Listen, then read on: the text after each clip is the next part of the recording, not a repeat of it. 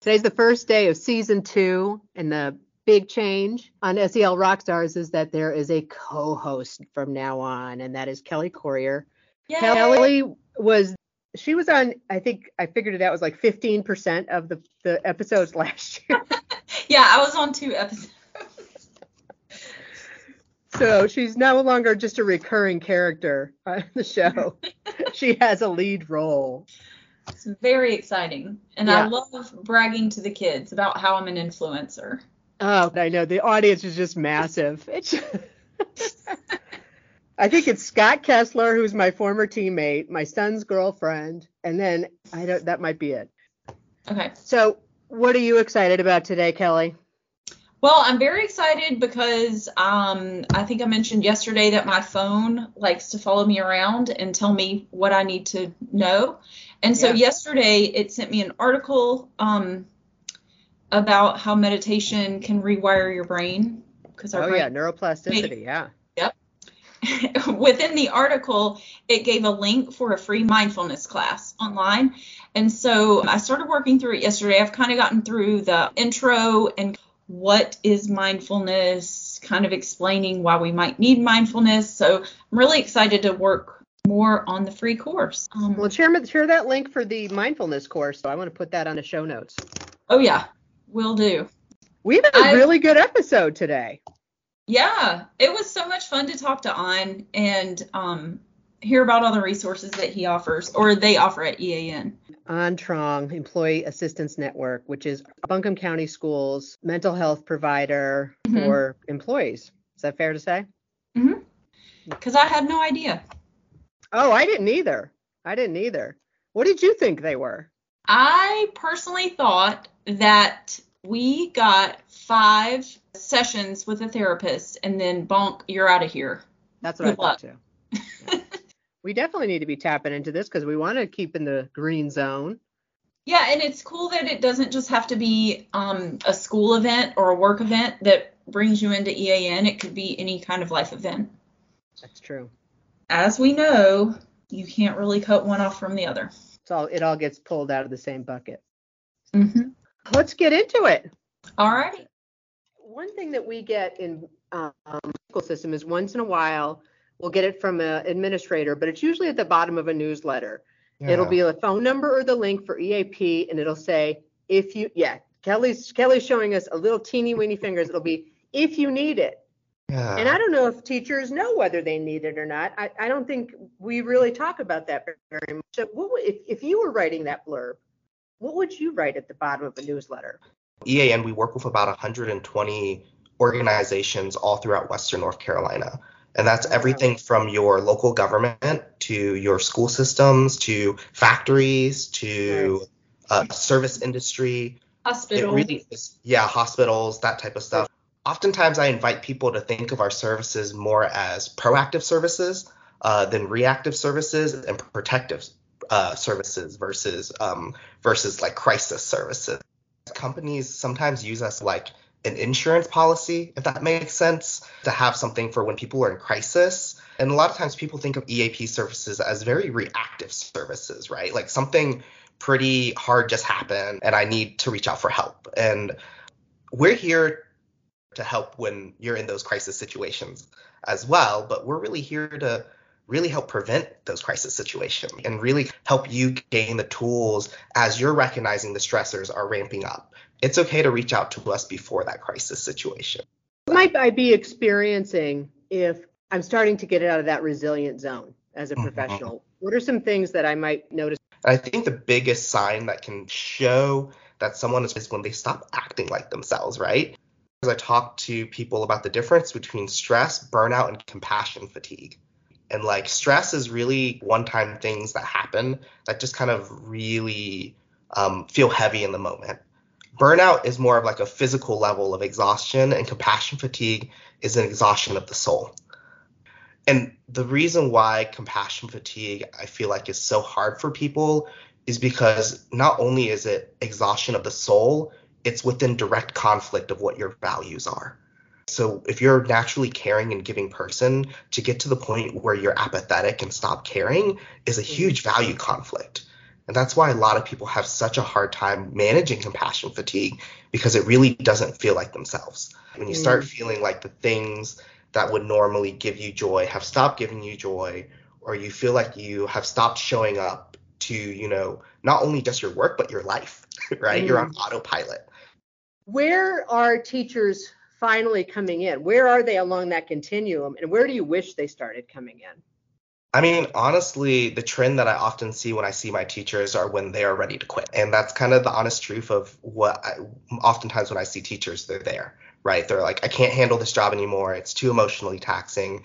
Um, you know, like there's too high of a demand for what I have the ability to control. You know, I really would like to see people more at the beginning of that journey, right?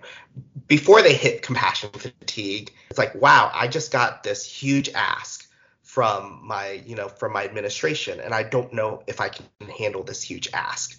That is ideally where we would like teacher to see teachers reaching out because in that way we're providing supports we're providing protective factors and we're learning how to work through that stress so that it doesn't become burnout so that it doesn't become compassion fatigue.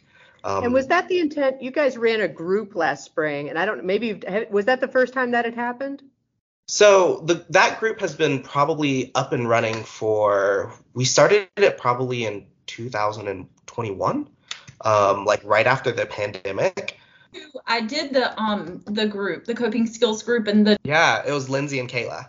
Yeah, they were yeah. great.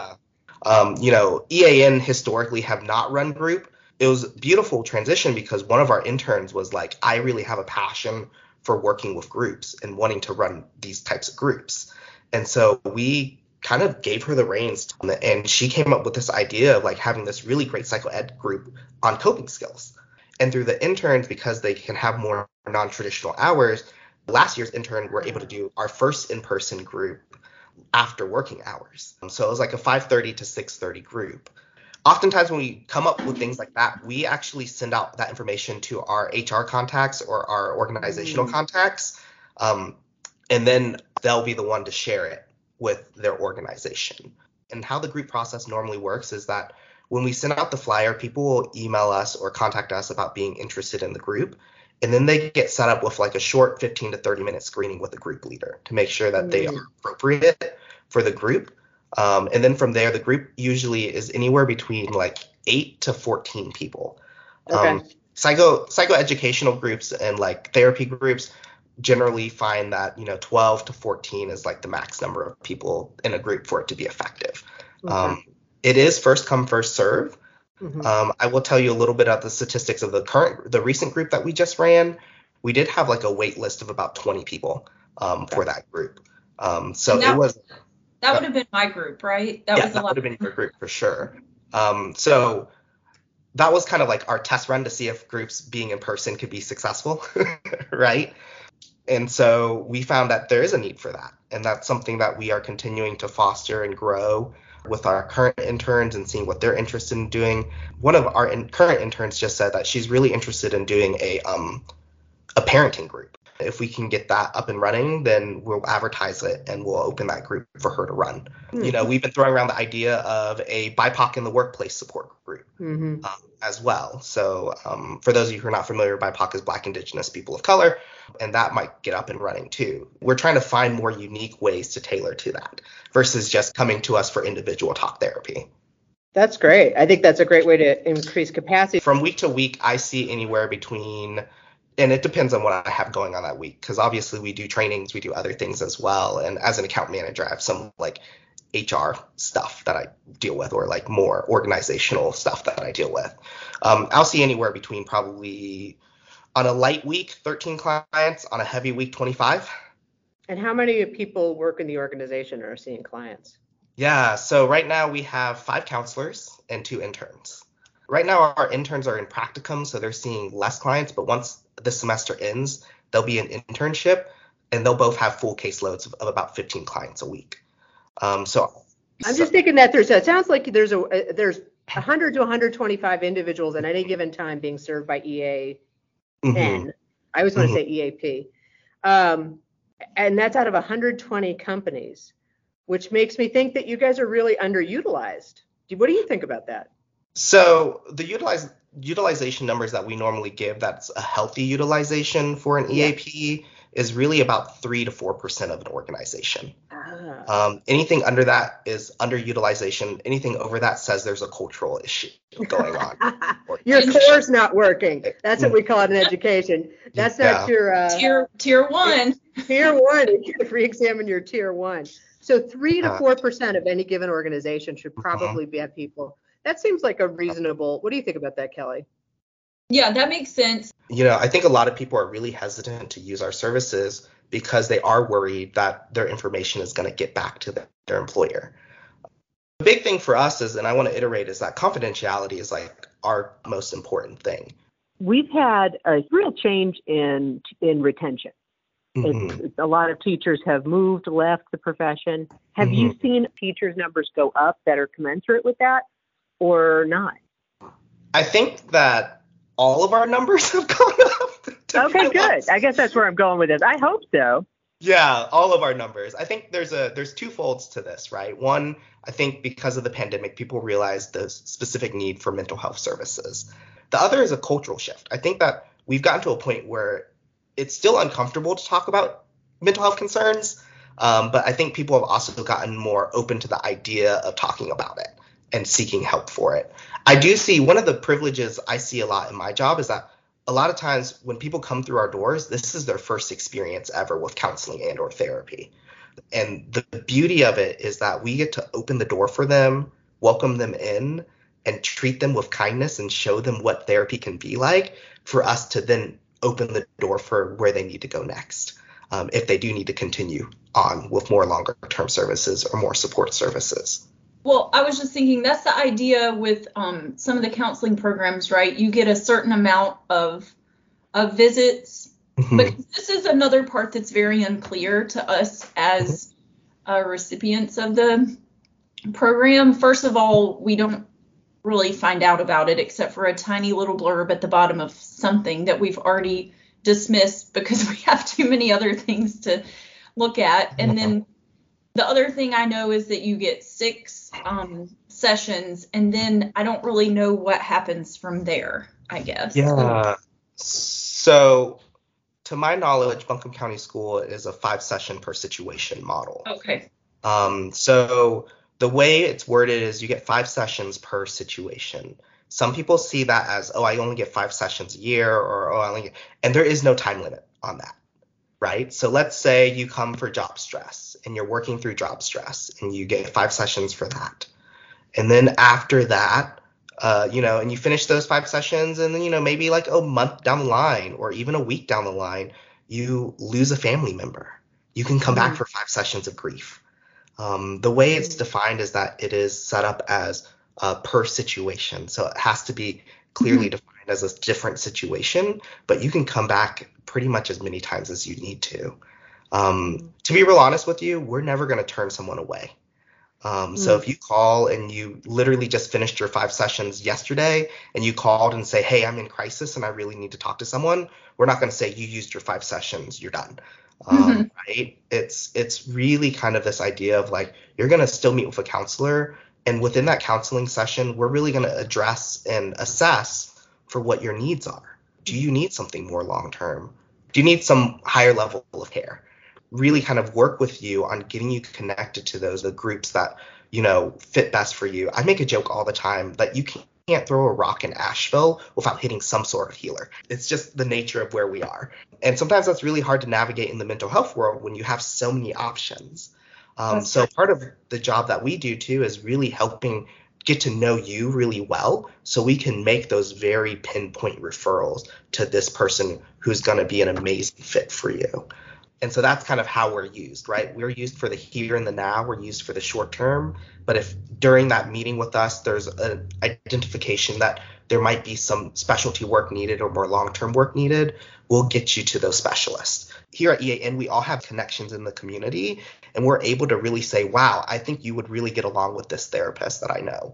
And let yeah. me reach out to them. It really is, like I said, us getting to know you and our time together so we can kind of make more pinpoint referrals. But another piece of that too is like working with if you tell me you have Blue Cross Blue Shield, Blue Network, or Blue mm-hmm. Options, mm-hmm. I'm going to mm-hmm. do the diligent work to make sure that the therapists that I get you are in network with your insurance.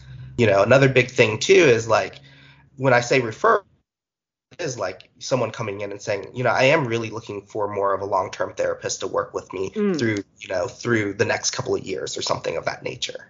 Um, and then that my job is to then really get to know what your concerns are, what you want to work through, who you are as a person, so that way I can say, hey, I know Bob. Bob is really great dealing with grief. Um, and it sounds like you have complex grief. Bob is in network with your insurance and, you know, and is a male because you want a male or, you know, whatever it is, is really narrowing down that massive field of people that you have to search through yourself. Yeah. That's this is really deal. Helpful. Yeah, that's really helpful information because I know, um, you know, I talk to friends about finding therapists or whatever. I have one from years and years ago, but I know like when you're going through something and you're looking for a therapist, like you said earlier, it's usually when you're just at your wits end and that's right. when you find someone. And then at that point, you're so overwhelmed with whatever it is you're going through that just finding someone seems like a big task. Yeah. And so this seems like a great option for I can meet with someone for five sessions and then they can help me and find the right person so that I don't I know you know, friend now, she's trying to find a therapist and she's like, I just don't want to go through the whole thing. And then, you know, you have right. to spend this many sessions and then decide it's not for you. So this is a great opportunity yeah. for that. That's another good point.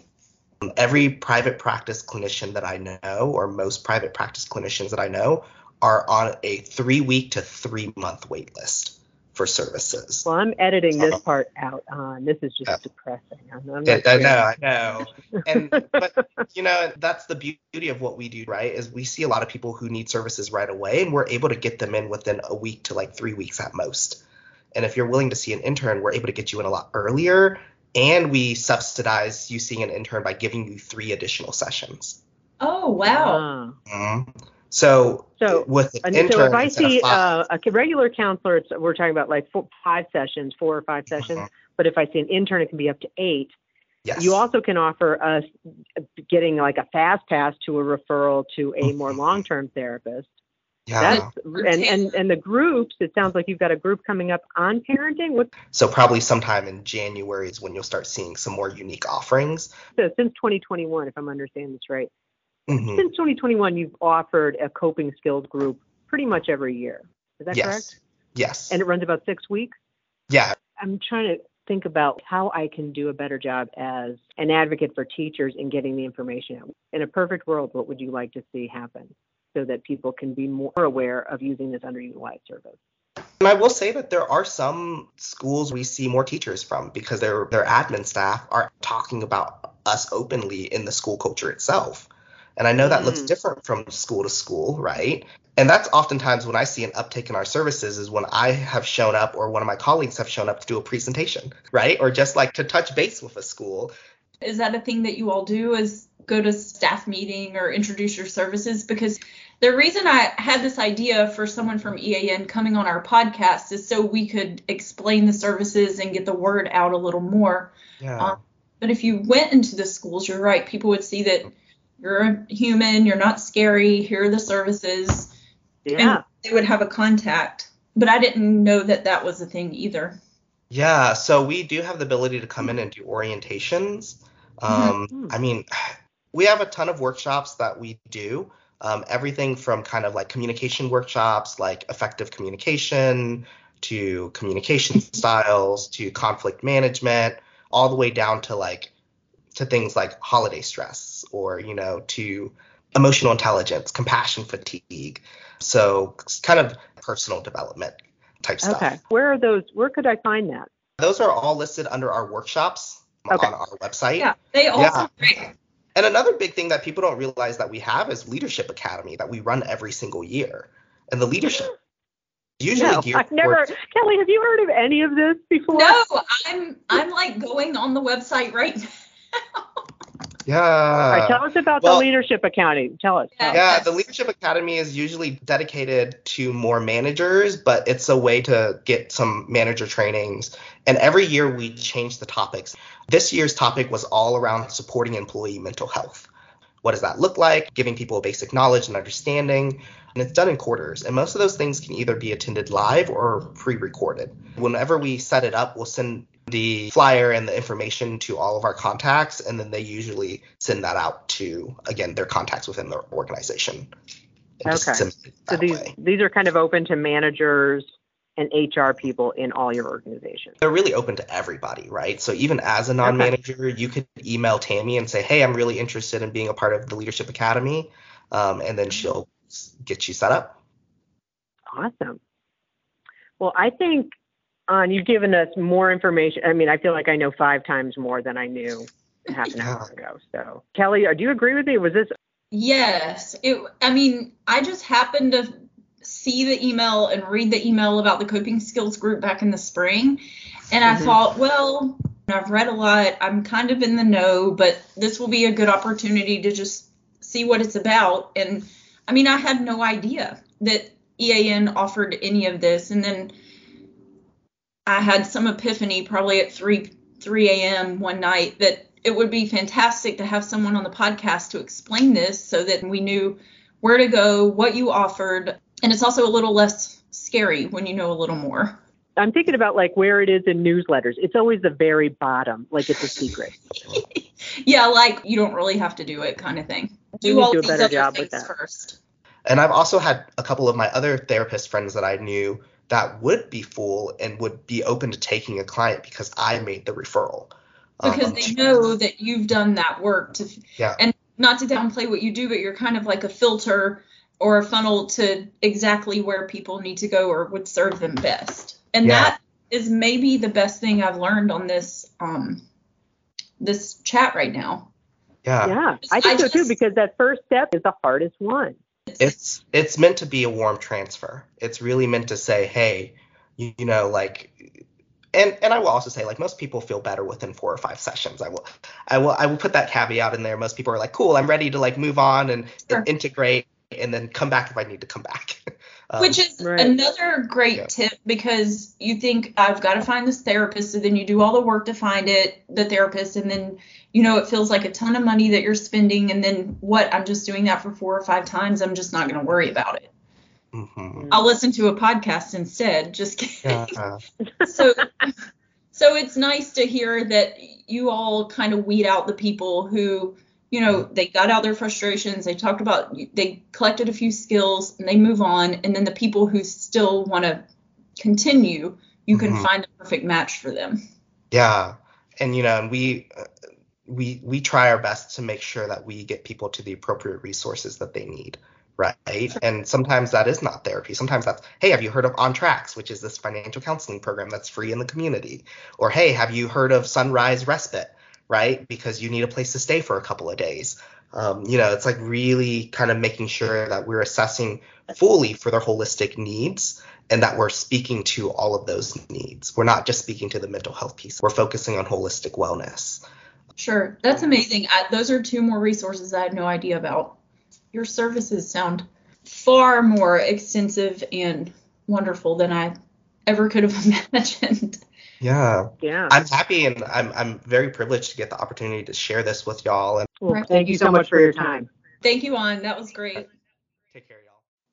If you'd like to access the Employee Assistance Network, they're linked in our show notes, or you can go to eannc.com.